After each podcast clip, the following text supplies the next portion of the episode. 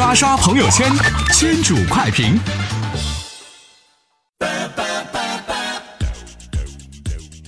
说被遗忘的存款。一个多月之前，西安的赵女士发现银行卡里莫名的转入了七万多块钱，以为是别人打错了，可是一直没人认领。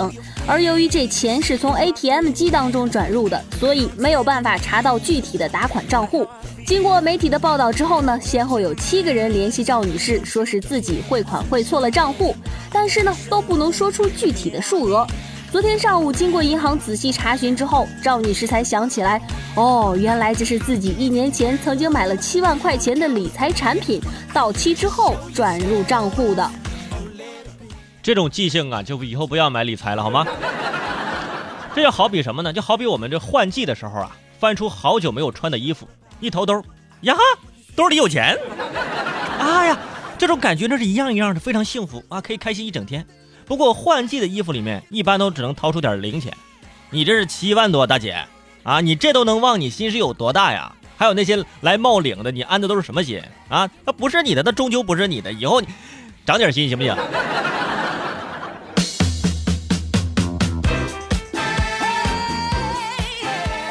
说吉利数字。前两天，江苏镇江一名男子深夜吃完夜宵结账的时候，认为二百四十四元这个结账数字啊很不吉利，表示自己只愿意支付一百八十块钱，图个吉利，否则就拒不付款。老板急的是没办法，只好求助民警帮忙。经过民警到场后的调解，最终这名男子付给了老板两百四十块钱。明明就是耍赖皮嘛！啊，非要找这么个清新脱俗的理由，说什么二百四十四块钱不吉利，你非要图个吉利，给人家一百八，那你你可以给他的二百六十六，给他二百八十八都行啊，是吧？如果你觉得这几个数字你都不喜欢，那我给你推荐一个，不就是二百四十四块钱吗？你再添六块，凑个二百五不挺好？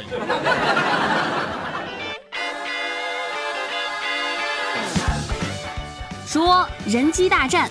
高考机器人是国家“八六三”超脑计划牵头研制的机器人。最近，这台高考机器人和成都一中学高三文科班的四十三名学生完成了一场人机大战。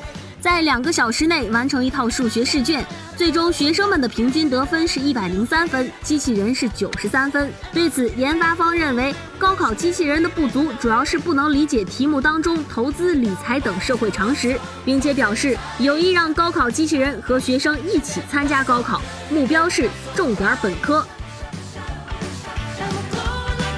明明考的是数学，但却输在了阅读理解上，这机器人的程序它有 bug。不过拿一机器人跟高三的学生来对比，我怎么感觉有点不太对劲呢？是吧？还好这次是赢了，要是输了，那标题党就出来了，是吧？震惊，高三学生竟然输给了他，或者是机器人 PK 高考生，结果竟然是啊省略号，是吧？说自首。最近，湖北荆州一名司机酒后驾驶发生了一起小车祸，对方要求赔偿两千元私了。这个男子觉得对方这是狮子大开口，愤怒之下主动打电话报警，并且说自己是酒驾。交警到现场了解情况之后呢，确认这名男子是酒后驾驶，处以暂扣驾证六个月，扣十二分，罚款两千元。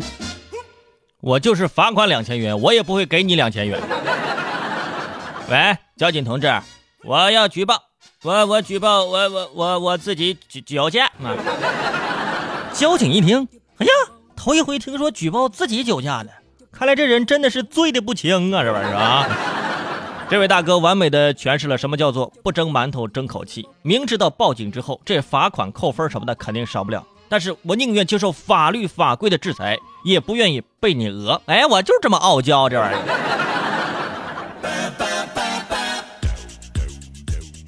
说低头族，最近一名二十多岁的小姑娘走在杭州西湖断桥边上，结果不小心掉进了西湖里，幸好被路人合力给救了上来。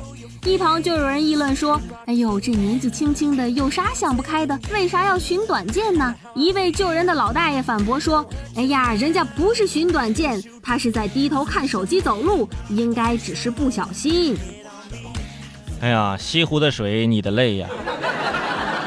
不知道你的手机防不防水？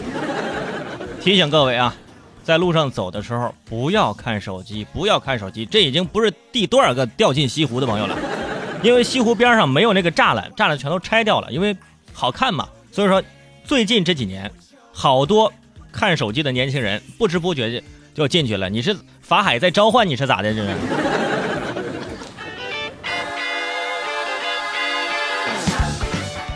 说小偷的仓库。加拿大的阿尔伯塔省警方最近逮捕了一名盗窃惯犯。当打开这名小偷存放赃物的仓库大门时，眼前的景象让警察都惊呆了。从电器到化妆品、衣服、包包，甚至轮胎等等，大量的赃物都被认认真真的按照类别、品牌、颜色、尺寸有条不紊地摆放着，整理得非常规范，简直是堪比超市的货架。海量的赃物价值一时间难以估算，警方只能大致估算超过了一百五十万美元。我猜测这个小偷应该是个处女座啊，有强迫症啊，这是啊！我记得我之前我我还说过一位小偷，偷了一百多部手机，想开一个二手手机店。今天这个更厉害了啊！这是小巫见大巫了，这打算开个超市啊！这玩意儿，货品货架仓库一应俱全。你是不是得选个良辰吉日就准备开张了呢？